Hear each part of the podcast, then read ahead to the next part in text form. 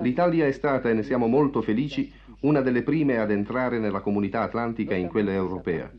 Il Trattato di pace del millenovecentoquarantasette ha liquidato un passato doloroso. L'Italia è ormai irrevocabilmente su un piano di uguaglianza con le altre nazioni associate ai compiti costruttivi che i paesi europei ed i paesi atlantici si sono imposti.